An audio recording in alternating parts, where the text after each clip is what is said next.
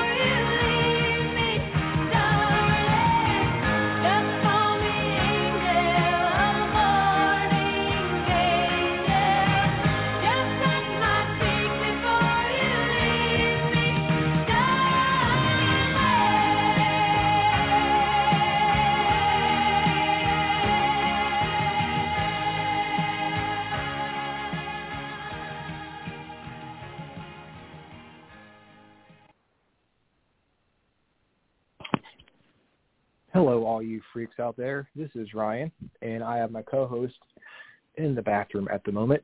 She will be out here shortly. Our daughter, Kimberlyn, will be joining me tonight. Angie is asleep. She asked me to wake her up. Well, I actually, asked her if she wanted me to wake her up for the show, and she said yes. But I went up there, I went in there, and she did not wake up, and they did not really want to force the issue too much. So we're just gonna let her sleep and because you got to get up early for work, and there's always a chance of her not being able to go back to sleep again, which would really suck. So I'm just gonna let her sleep, and uh, Kimmy will be joining us. We've got uh, a co-host here. We've got Among Us doll in front of me, and we've got Five Nights at Freddy's. Uh, Freddy Fazbear. Freddy Fazbear hanging out with us tonight too. I'm not sure they're going to talk much tonight. And if they do, you know, again, the first time on the freaking awesome show that a stuffed animal actually talks. So, quite literally. you know, yeah, it's good content. So they can take a sip Not out. literally. That'd be great content. It would be. It's not on video, so no, nobody would believe us. True. True. Yeah. Once we should really start have a camera facing towards just in case. Just at all times, because that one time it fell over for no reason. That's true. That's true. We had, we had, we had, Get the can't- cam. Didn't even talk. We had the the Among Us doll fall over by itself, or something push it over. This is a paranormal show, so it would fit. I'm taking a sip out of my. Actually, it's Angie's uh, Nickelodeon Nicktoons mug here. I'm drinking Sleepy Time tea. And asking yourself, why, Ryan, are you drinking Sleepy Time tea if you're about to interview Luann Joly? My, well, the answer, my friends, is I get really worked up I just I just realized the person from the sh- like right from Yeah. the show. I just realized that I got oh, excited. She freaked me out. She, oh, she started pointing at the screen. I'm like, what? I thought it does you know, like I was on mute or something, No, I Which has happened- excited. I oh, thought okay. that was cool. which has happened before. But I didn't realize. I get, I get, see, she gets worked up. I get worked up before my show. Nervous energy. So I'm thinking, you know what? If I if I drink this tea and just calm myself when I go to, when the show's over, I'm up, I'll be up till one or two o'clock in the morning, trying to come down from you know the the nervous energy. So instead of drinking like an energy drink, I figured I'd drink some tea, and uh, you know, had a nice soothing song to start the show, right? So we've got Did I give you a heart attack real quick? I know, right? That's where I thought I was like, oh my god, what did I do? Got to get that heart rate up. What did I do? So um, tonight we've got Lou Ann Jolly, Joly, Joly, from um, Whaling City Ghosts. She's been on the show before. You might know her from The Curse of Lizzie Borden. She was on the show on Discovery Plus this past, or this past fall, like it's over. But I mean, I think it came out in September. Uh, we watched it um, a few weeks ago. I don't I don't think we actually finished it I don't think we finished it either. But don't tell her that. She's probably listening to it now. We actually, I mean, we we got really close. yeah, we got towards the end. We got to the part where, well, I won't spoil anything, but there was some automatic writing going. Oh yeah. we got mhm. past that. There was so, one of like whole seance. But So, um, but we we did enjoy what we saw, and uh, I think we just got distracted with RJ. So, I'm gonna go ahead. I'm gonna go aheann and I'm gonna put Luann on the on the the phone, the line. How do you think it talks in it? Maybe maybe the sleepy time tea has been spiked or something like that. God damn. All right. Oh, actually, Luann, if this is you on the line, can you press one? Because I would put. I don't know if that's her or not. I'm put some random person on the on the. I'll give them a heart attack. Let's see here. I can tell a fun story time while we're trying to figure it out. Yeah, that sounds like fun. I'm I've just been talking just on Discord with some of my friends. And like one of them had like got in a fight with a friend, blah blah blah, and I was talking with them about it.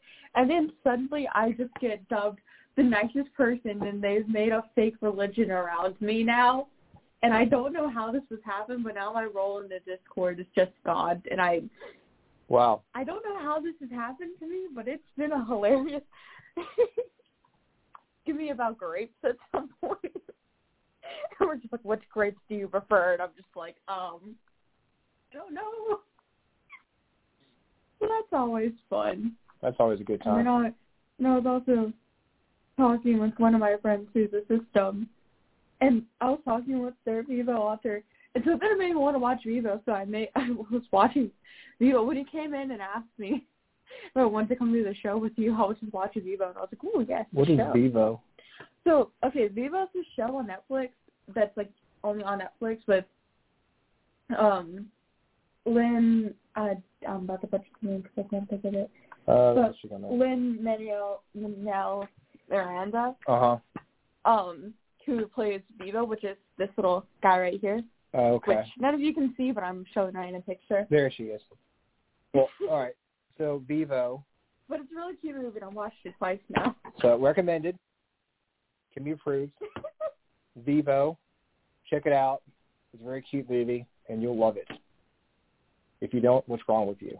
Just kidding. Quite literally. Yeah, Quite seriously, literal. seriously. What, you have to check yourself before you wreck yourself. All right, let's go ahead and try this again, shall we? Good evening. Hello. Hello.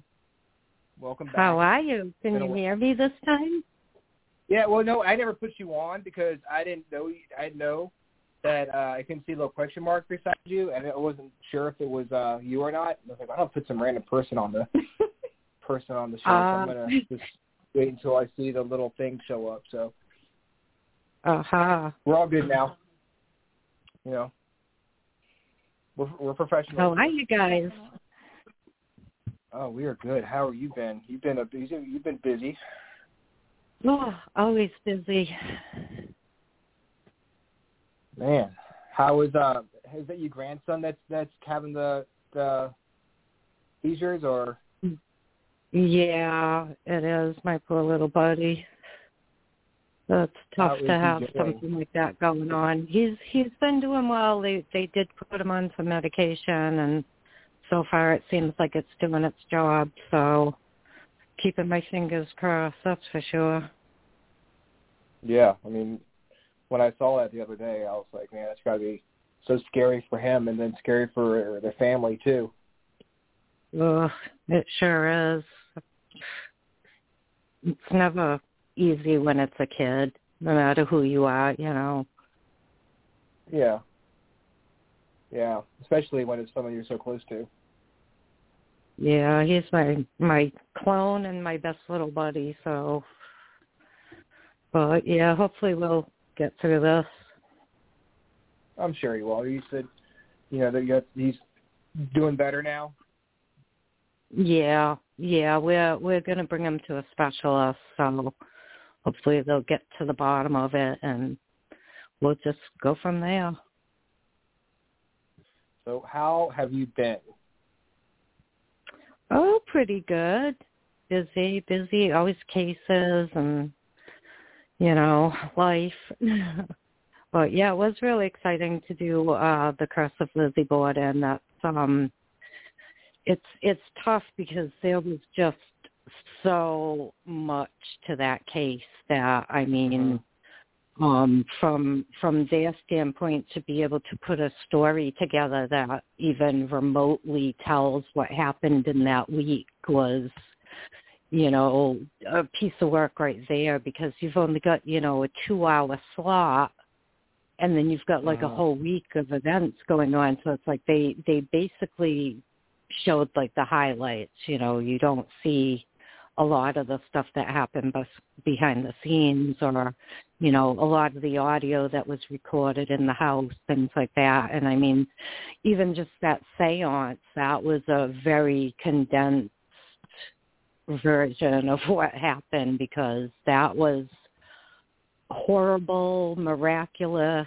and you know terrifying all wrapped up into one picture. So um you know but i i kind of think you know what happened for all of us and the spirits at the Lizzie Borden Bed and Breakfast, I think that it was something that needed to happen for a really long time. And until like the connection was broken, like I was always going to know that something was going on at Lizzie's. Like from the time I set foot in the house to, you know, now, it's a whole different thing. Um, you know, negative entities remember things. They don't, you know, let stuff go. So yeah I've been in the house. I've recorded that particular spirit, and I knew he was there, and I knew he was pretending to be Andrew Borden. And I mean, we're we're lucky. The um the séance that you saw, um, we used a big giant table to fit all of us at. Now I had been at a séance at an event um previously, like years ago, seven, eight, maybe even ten years ago. Um and it was, you know, supposedly Andrew Borden who was angry, but this table literally was like leaping up off the floor trying to bust my face.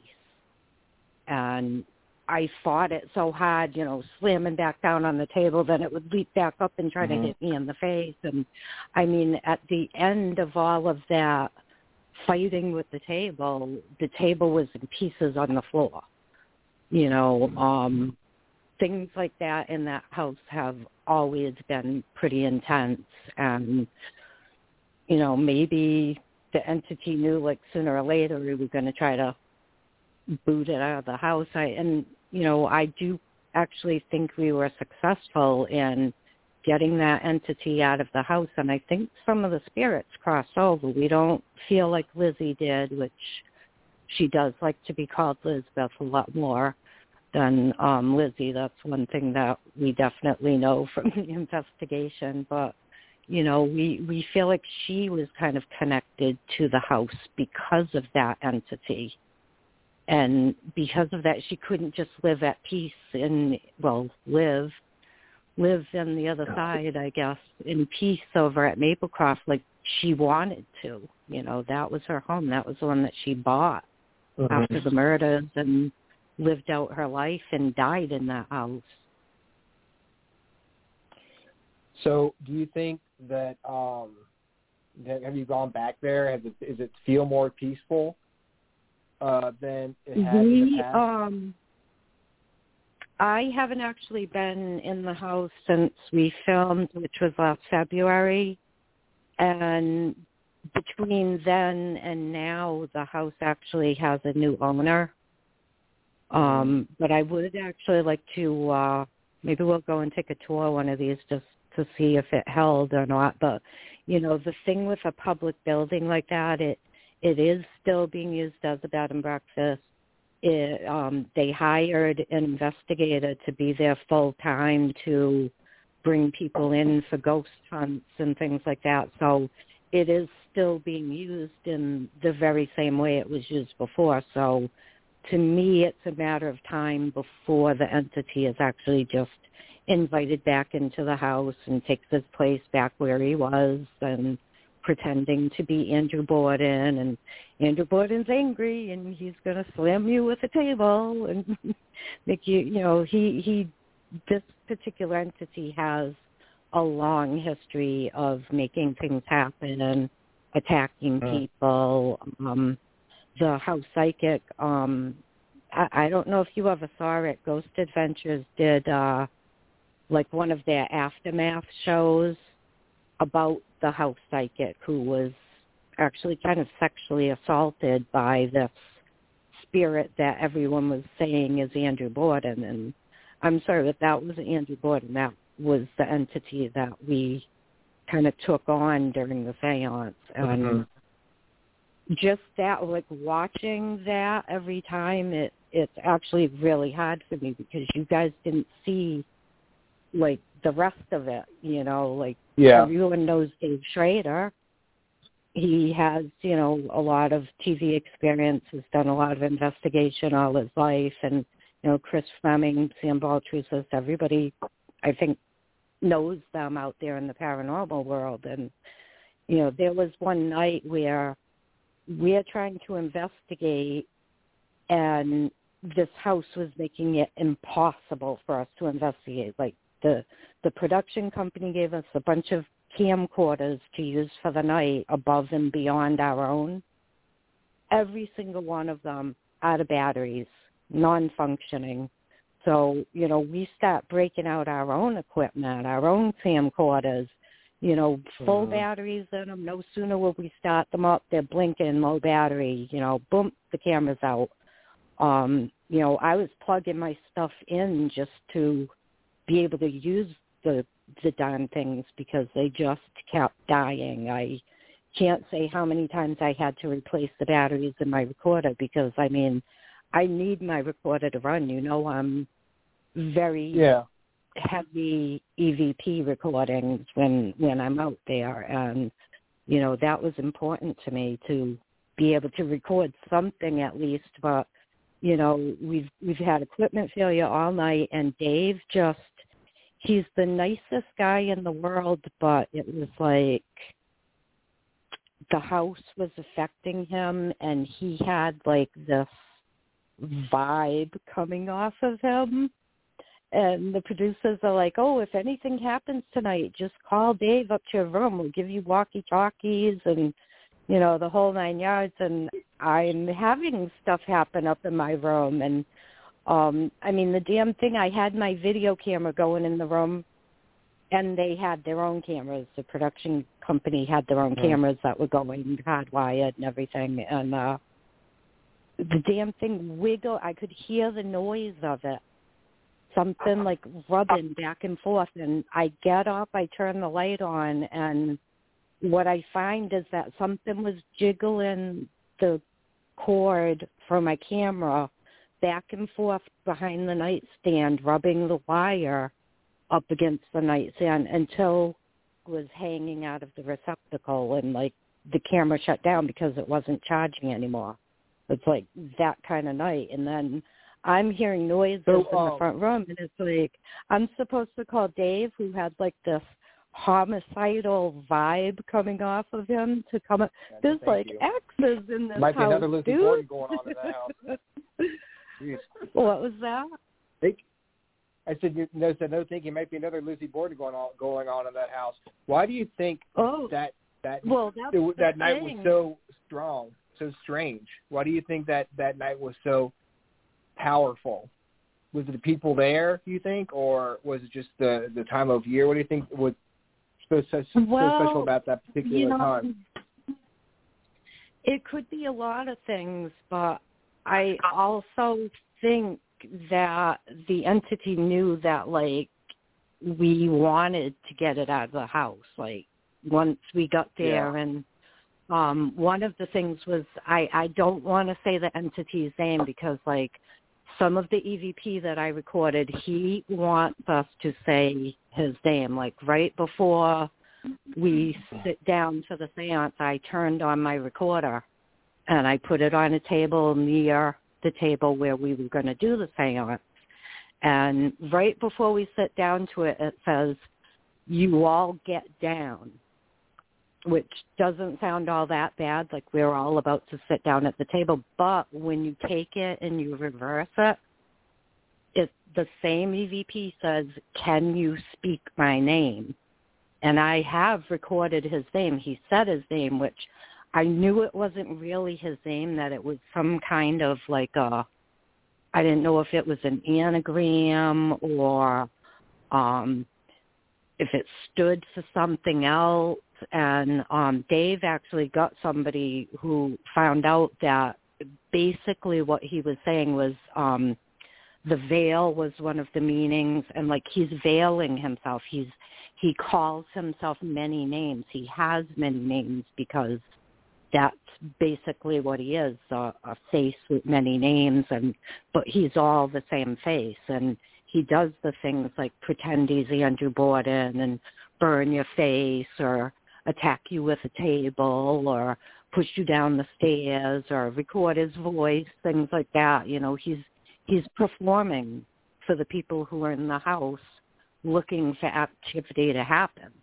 But he's not a nice guy. He's not a human spirit. And that's what has always made me wonder, like, why, you know, we did get to mention a little bit of some of the other things that have happened in the area, like um Eliza Dowling Borden and how she had drowned her children in her cellar cistern then went upstairs and sliced her own throat with her husband's straight razor. That was one thing that happened right next door to the boarding house.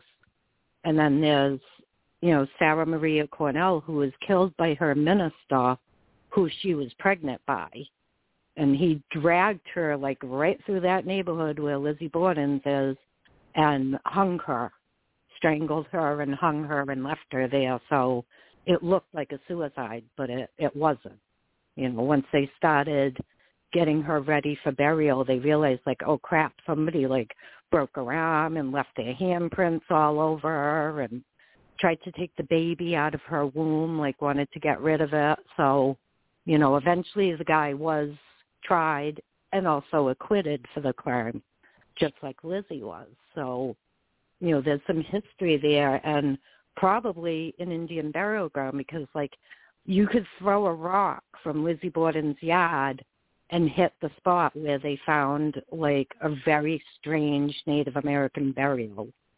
And unfortunately, they never figured out like who the skeleton was because the building it was housed in actually burned down to the ground and took the skeleton with it. So there's no, you know, we can't go DNA test the skeleton today and know more about him or anything like that. But I mean, you find one burial, there probably were more, but the city of Fall River was basically built on top of it.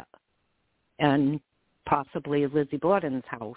You know, you find one burial a block away from a house. There's there's got to be more that were there at one time. They didn't just bury one Native American all by himself without others. So, you know, all of that was this entity present there? Was it something that was part of the land? Or, you know, when they built upon the burial ground, did they disturb something and it likes to kill? You know, did it help these people commit those murders? It's, it's like to me, it's almost like the chicken versus the egg. But you know, I've always from even when I was a little child and I didn't know any of the actual case information from the Lizzie Borden case, I always had a feeling that Lizzie wasn't guilty, you know, and then mm-hmm. after, you know, years and years of research into the Lizzie Borden case, I still maintain that she's not the one who picked up the axe. She just did not have enough time to change her clothes, wash and dry the blood out of her hair, and be dry and dressed with all those laces and buttons and corsets and pantaloons and petticoats and th- there's no way she had like maybe 20 minutes between the time that they found, you know, that he died and people started coming into the house because of the murder of Andrew Borden. I mean, that seems yeah. kind of like logical, like that. That you know what what you're saying. Why do you think people have such a like? Well, it's got to be her. Is it because? Is it honestly because the song and like, oh, well, that's you know that's so that's what people remember. I mean, she got acquitted, but yeah. you know, people she was shunned yeah. from the town. I mean, well, you know, logically, definitely. now supposed to be like, uh, no, this doesn't even make any sense that's the thing. The court acquit her, but the people of Fall River in this area never did. Like they treated her as guilty from the time she walked out of the courthouse to the time that she died. You know, it was a joke to go throw pebbles at her window and bang on her door and run away and things like that. And, you know, Halloween they'd attack her house and throw eggs and toilet paper. Well, I don't know if they had toilet paper back then, but they they you know pranked her all the time. And we grow up with that. Lizzie Borden got an axe, gave her mother forty whacks, and all of that. And it, it's I've said it before. It's almost like a culture in my area to hate Lizzie Borden and call her a murderer, you know, even though we never knew her and she was before her time, you know, Lizzie Borden got an axe. We all know it around here. It's a culture. The Lizzie Borden local culture to hate Lizzie or something because I mean worldwide people still are interested in the case. It's like one of the oldest cold case murders ever in history. You think um, you know, because really it's unsolved. They never found a killer and you know, convicted anyone for those murders. So yeah, do you think um they're so popular because of the images that you can see, like you can see the pictures of of Andrew Borden on the couch, and you can see her her mother on the couch on the floor. Um, do you think it's it's so popular because of the song? I guess the the rhyme, and then you can actually see her the pictures of of what happened. In fact, it was a female too that supposedly did it. Why do you think it's well, held on so hard? There were so there were some things that um like the wounds on Abby's head.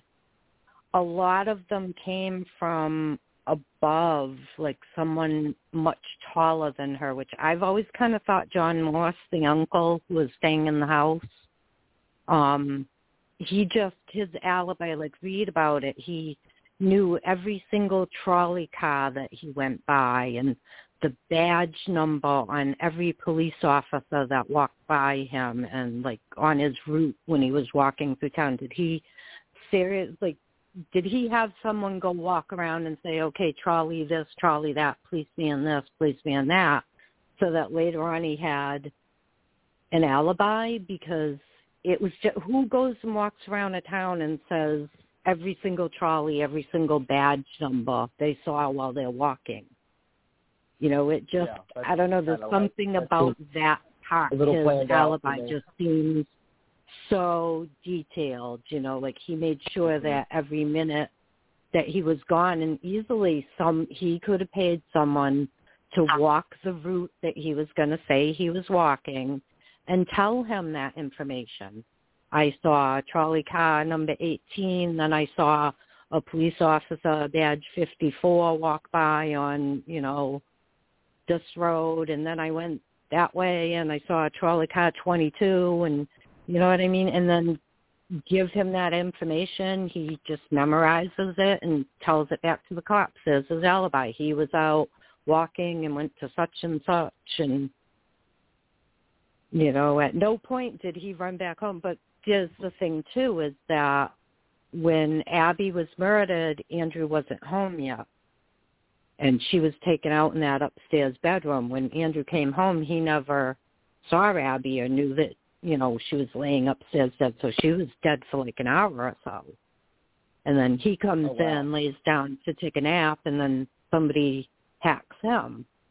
And that was also something that a lot of like the homicide experts that study these kind of cases is that really, really rare, like double homicide for this, for somebody to bring themselves to the amount of rage that it would take to hit someone, you know, thirteen, eleven times in the head, then, you know, veg out for a while, just la la la la la, wait for the other victim to come and then get into the homicidal rage again. It's like it's just almost unheard of to be able to do that. It's like there had to be something personal and it was probably the will.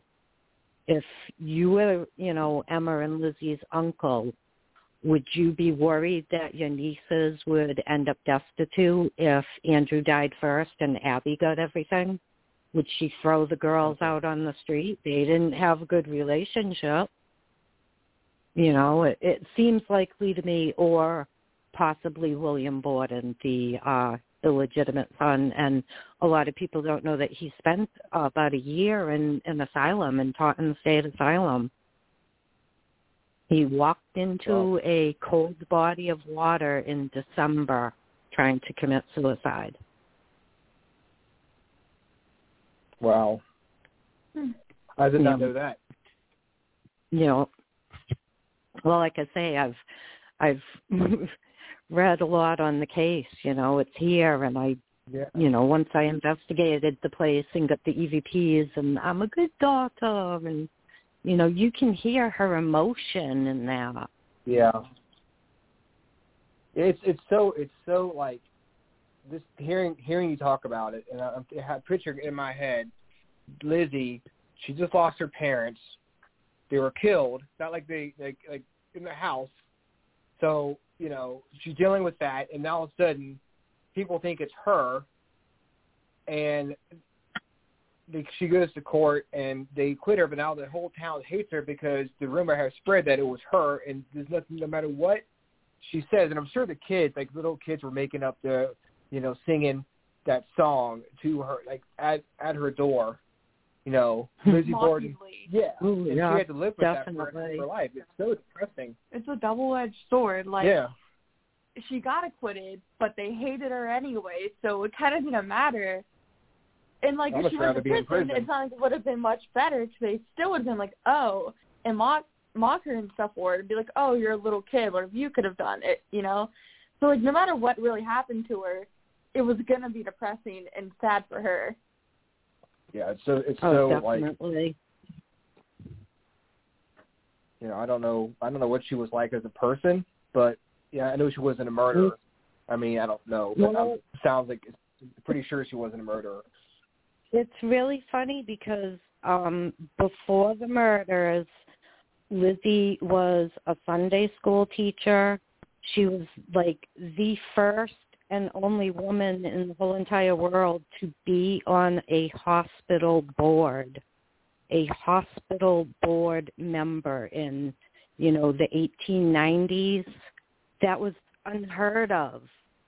She went out and read stories to sick children in the hospital and the elderly and did a lot for you know the poor people and of course we know that she donated thirty thousand dollars which was you know quite a bit of money back then to help the animal rescue league in fall river get started it you know she gave a lot of help to a lot of people around her i mean to me that doesn't sound like a murderer No, I was gonna say, not exactly, not exactly sounding like a cold-blooded Doesn't really blooded fit. to me. You know, I wonder if she there was was something on, like um, I think it was called the Flower Committee at her church, and what that was was whenever there was a special occasion, a holiday, a wedding, a you know big mass or whatever, she went in and decorated the whole church with flowers and stuff. Mm. So Murderer? I don't know.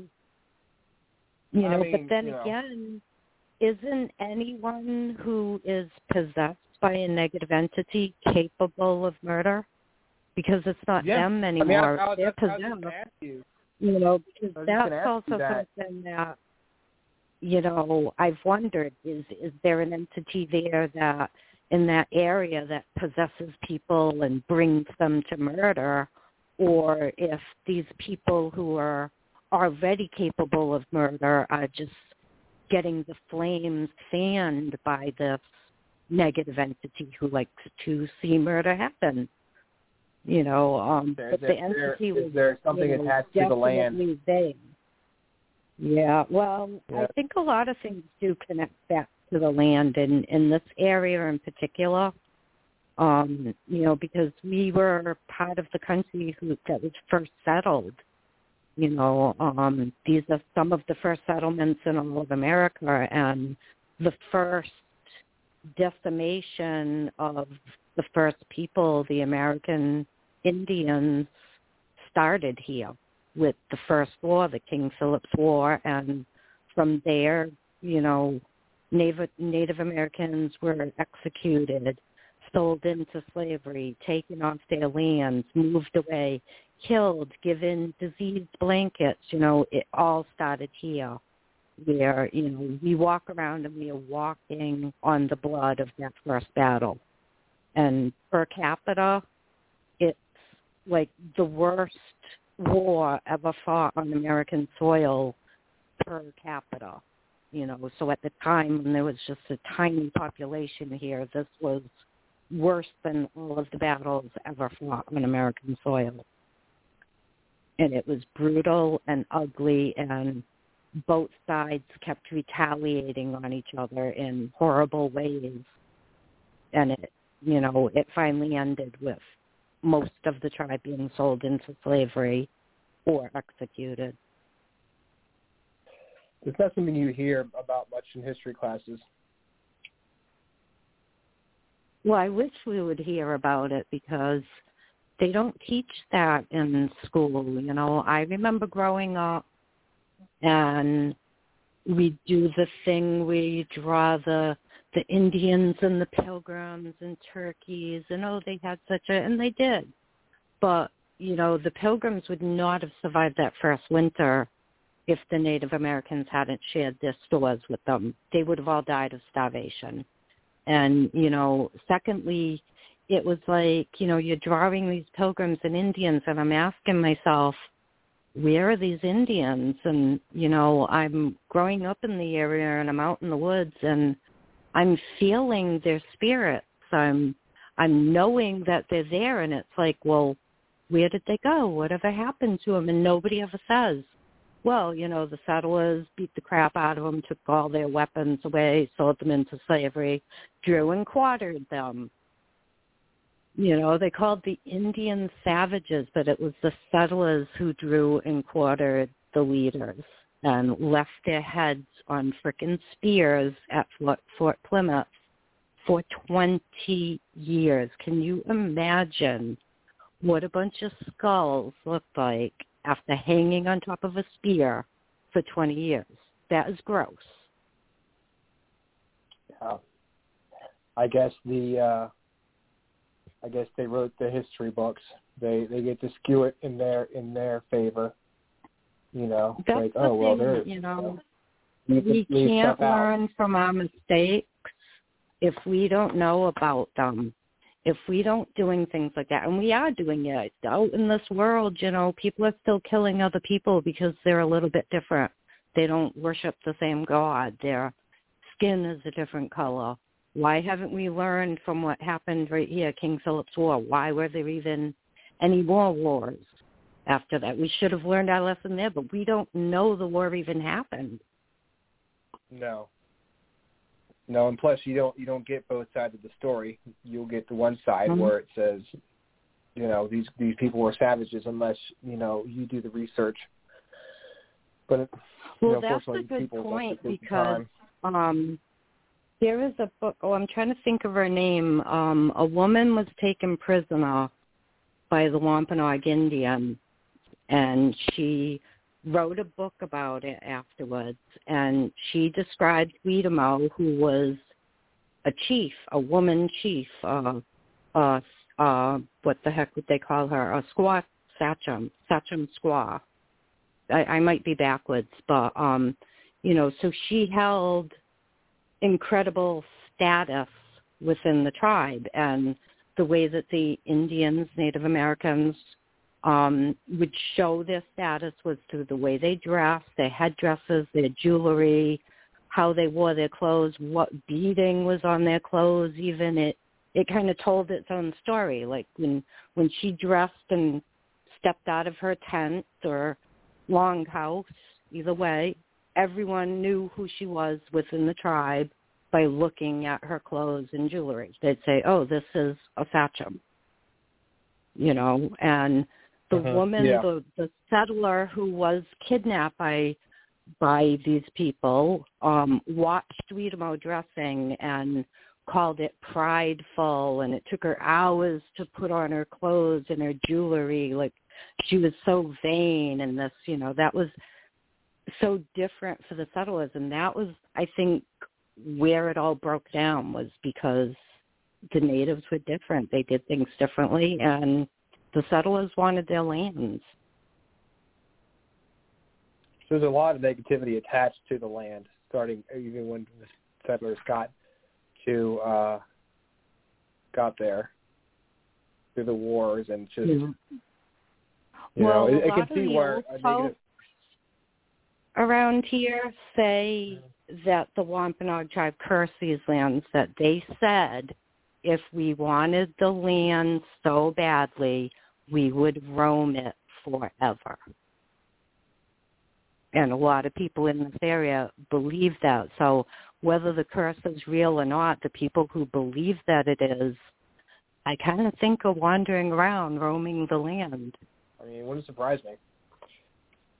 Mm, You know, I've met an awful lot of ghosts around here just wandering around in the woods. How um how cold was it when you went out to that to uh was it the brother's house?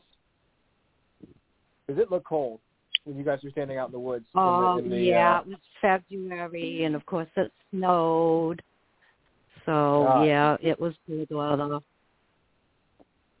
I did I did one investigation. It was at Edgewood Plantation in in down here in Virginia, and it was like 25 degrees outside. I was in I was in the Yeah. old grist mill. And it was so cold. I was like, I don't care. Mm. I mean, I was like, I just, I don't care if a full body apparition comes up to me right now. I am so cold. I just, I just want to get inside. I just like, oh my god. How do you stay focused on like what you're doing when you're when it's so cold outside?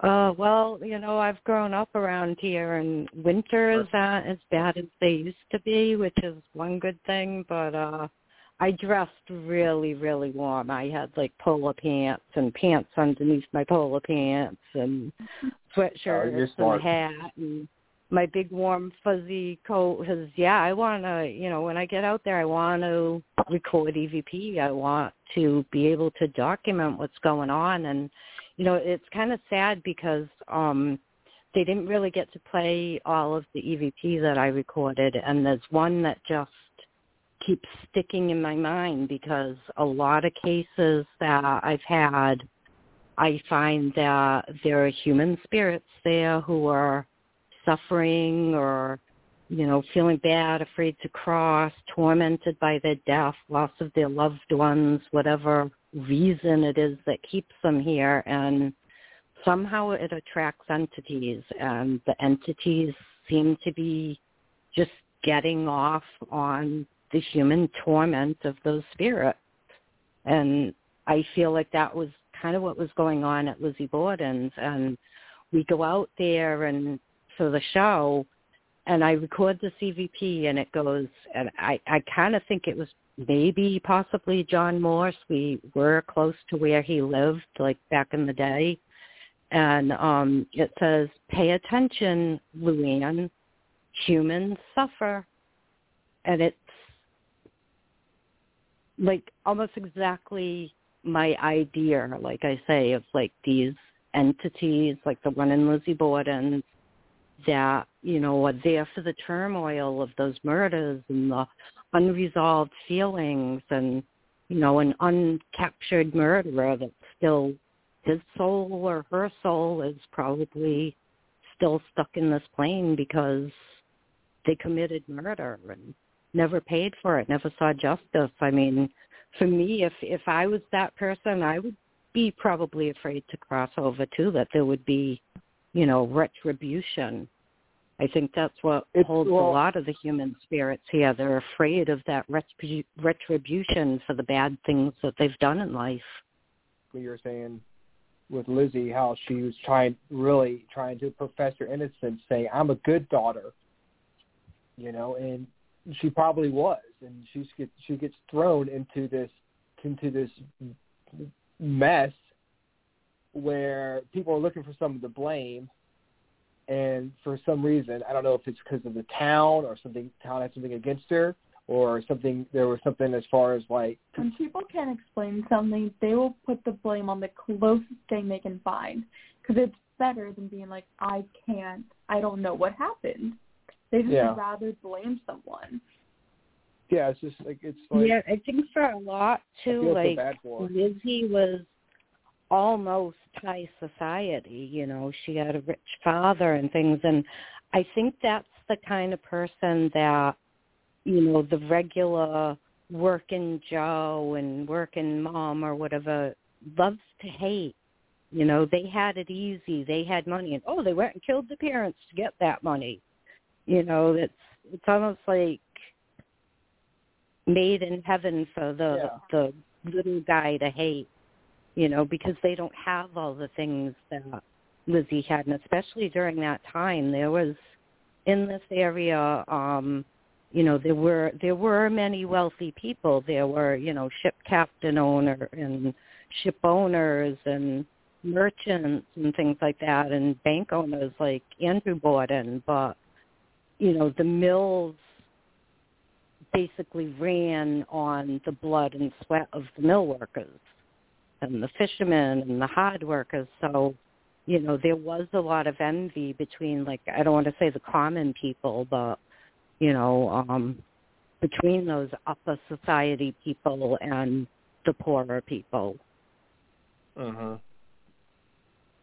Well, it seems to me that she didn't really, she didn't really act like she was all about the money, because of like you know when she she was like she worked in the hospital, she read the kids. It seems like something. She gives me, ah, Yeah. gave money away. Yeah, so it's not like she was like, oh, I can't wait for you to die, old man. I'm gonna take your money. You know, it just doesn't add up unless there was a something in the relationship between her and Andrew that nobody knows about. But again, like you said, to like kill her mom and then wait an hour and like you just kind of wait around and twiddle your thumbs and like and then get that. Plus, I'm I'm sure doing that with her axe to her, I do the the thing with my hand, like I think people can see me. but with mm-hmm. she must have been, I would have worn her out. You know, she's I hate to say, it, but she's a girl that and that the axe axe was heavy. To be able to do that again with That's her dad just, and the overkill with like all of the hits and stuff. yeah, it's just like it's a lot of mm-hmm. back and forth motion, and have to do it again with your dad. I don't know. And to have no blood on her.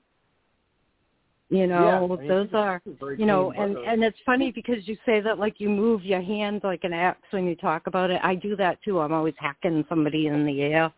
But um, you know, Mhm. think about that. You come up behind somebody, whack on top of the head, you pull the axe back. Now you're throwing blood over your head. That's why I say her hair had to have blood in it, even if she covered it. There had to have been Yeah. some blood in her hair. It couldn't you know, getting clean is all not, that is not, hair. it's not as easy. Oh like that's so much blood. You know- like you're because you're probably hitting veins and cutting those open. And that's spewing blood. Like it's a whole And thing. you've got to be fucking sorry, for fucking pissed at the person to be like hacking at the person. That's so much like just you know, repetitive strength. Because Yeah, you do this with your arm, but that's like throwing your whole body back and then forward Yeah, multiple times. That's gonna be a, if it if it was Mhm. her, that's gonna be a lot of bent up frustration. There's somebody be something going on in that house. There was like, oh my god, she finally snapped. Like there was like some abuse or something going on, or because that's the only thing I can think of that would make someone like just go nuts like that. What made know, Eliza money? Darling No. take her two children down into the cellar cistern and drown them? That was right I next mean, door to the boarding house. You know So it it could what? you went down the, that whole possession thing. It, it could be something that that uh that happened. I hate to go bring us to what you know the the cabin what I deal with at Richmond, but you know they they got their police report and the the guy who murdered his sister said that he black he he he spent a lot of time downstairs in the basement where the entity that we deal with is and um he said the, the morning that he he uh he shot her. He said he did like she did some coke coke and he went inside her room and he and she was getting dressed getting ready to go to school. He said he blacked out and he woke up. She was dead. She he he shot her two times in the chest and raped her. Wow. and um and I don't I mean it's like he spent a lot of time in the basement. When we bring people to the cabin or the brick house and we go he goes down there, we have people who go down there and they just they're just out themselves. And, you know, they're only down there for you for maybe an hour, if probably less because they they start feeling bad. They'll come upstairs. We'll take them upstairs. We'll bless them, and they'll, they'll start feeling better as soon as they get out the house. They start feeling better. This guy, he was there for like a year or so, and he spent like all his time downstairs in the basement. So this thing was like feeding on him, and you know, it was that the reason why he did it. I don't know because he didn't say, but it did.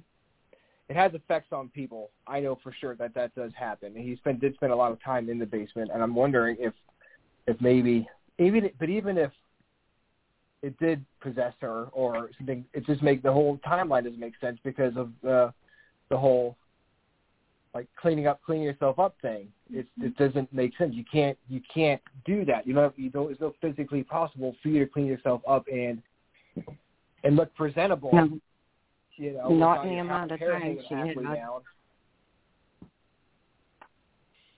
I'm over here trying to solve the case right now.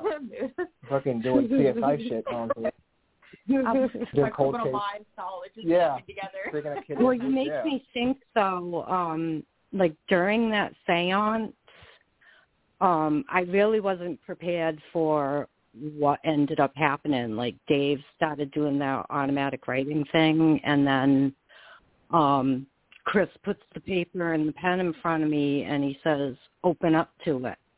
And like the next thing I know, I feel, and, and this is really weird because when I saw it like on TV, I was like, "Oh my god!" But um, like I feel Sam grab my hand. He's on my right side. He grabs my hand. He puts the pen in my hand, and then the paper's underneath me. And Chris tells me, "Open up to it. Don't be afraid." And I'm not someone who likes to open up to those kind of things because they're Mhm. bad. I'm not gonna let something in, but I did because Chris told me it would be okay. So, you know, and later I watch The Curse of Lizzie Borden on TV and I don't see Sam grab my hand and put a pen in it. I see my own hand reach out and grab the pen like like as if I could see it. And I couldn't. My eyes were closed. So that like really freaked me out. But the thing is, is when the thing was inside of me, like the whole time was a fight. They didn't even show the whole thing, but it was a fight because it's in me and all it's saying is die, die, die, die, die. And like my hands going out of control. I can't make it stop. Mhm. It's, you know, writing die and things backwards and you know, it's funny. We both had written the same thing though. No more lies. Both of us wrote. I wrote mine backwards with my eyes closed, and you know, Dave wrote his before I even had the pen in my hand. But we both wrote that same phrase, "No more lies." But Wow. during that time, I could see you know, like I was aware enough to be able to fight back and, you know, it took a little help. I needed like some of my own guardian spirits and Sam and Dave and, you know, especially Chris and Sam were there to like help me. And I kind of like threw it out of my body into the street outside. That was where I wanted it to land and then it left and it was gone. But it was when it was telling me die, die, die, die, die, die, die, like over and over in my head. It was like any any human, it it wants every human to just die. So I can see like someone becoming possessed by something like that, and it takes over, and all you hear is die, die, Especially die, die, not- die. I mean, my hand was If writing. you're not prepared for it. you know, could You I know? take that pen and have stabbed Sam in the eye or something? You know, could it have Yeah. done that? I don't know. I was fighting it the whole time, so you know, who knows? Did something like that jump into John Morse so that it it wasn't Lizzie who had to clean up or you know disappear for a little while to go jump in the river and come back out minus the blood or you know and that thing was inside of them when it happened. Or the mom Hey, we've got you like know drowning left. her own children. It, it was horrible. I i never want anything like that to happen again but at the same time you know the ch- we really feel like the children crossed and some of the other spirits that were stuck in that house and around that landmass. Um i think they crossed over and like i saw that when when they were when sam and chris were crossing them over it was like this beautiful got, like, light and all these little here. lights okay We've got yeah. I'm sorry. I don't want to like, and I I, I love I love hearing this, but I don't want you to be cut off like mid sentence when the show ends because sometimes the blog talk is like, well, you're done. Now it's done, so you're you're off. yeah but I want to give you a chance to just talk about like what where people can find you and like you know how people can yeah plug yourself. Yep. Well, they can find me um, and the team Whaling City Ghosts on Facebook or www.whalingcityghost.org. Um, there is my book on Amazon, uh, G. Out Barnes and Nobles, and Schiffer.com. Well, Luann, you know it's always fun chatting with you, and I mean it's like it's like I almost wish we had the two-hour show again because I could just sit there. We even, we even get to talk about Whaling City Ghosts, like what you guys have been up to doing with uh the other paranormal investigators. We'll have you have to have you back on so you can tell us what else you've been up to as far as like investigated investigations and stuff. How about that? Awesome. that sound? Sounds good. Yeah, Lizzie's takes up a lot of. There's just so much to the case. Uh, I could talk for hours about well- the Lizzie case. Well, we definitely appreciate you coming the on the team. show and chatting with us tonight. and uh, we will talk to you soon. Thanks for having me. Oh, Great talking right to off. you guys again. All right. You too. Thank you so much. We'll talk to you soon. Have a great night. All right. Good night. That was an awesome conversation. I was expecting it to expecting it to cut cut right off. Me as well. Um, but uh, yeah, I, I really don't know who I'm having who we have on the show next week. We may do supernatural news. Mm. I don't know. Maybe if I can see if I can find a guest. But that was a lot of fun. Now it made me really rethink that whole case, and I actually feel bad for her. I'm like, I know nothing I can do about it, but still, you know, it's like I uh, said, it was, it's like a double-edged sword. There was really nothing good that was ever going to come out of it. yeah. So to have your life turned upside down like that, it's just so. it. It's literally like the like fall. I'm doing air quotes.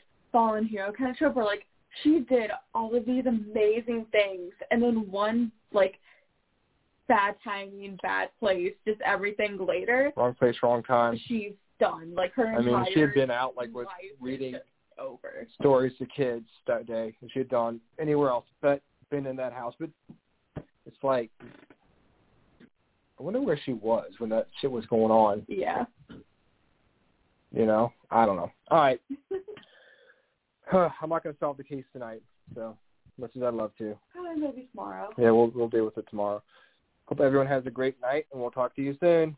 Be here next week, same freaking awesome time, same freaking awesome channel. Good night.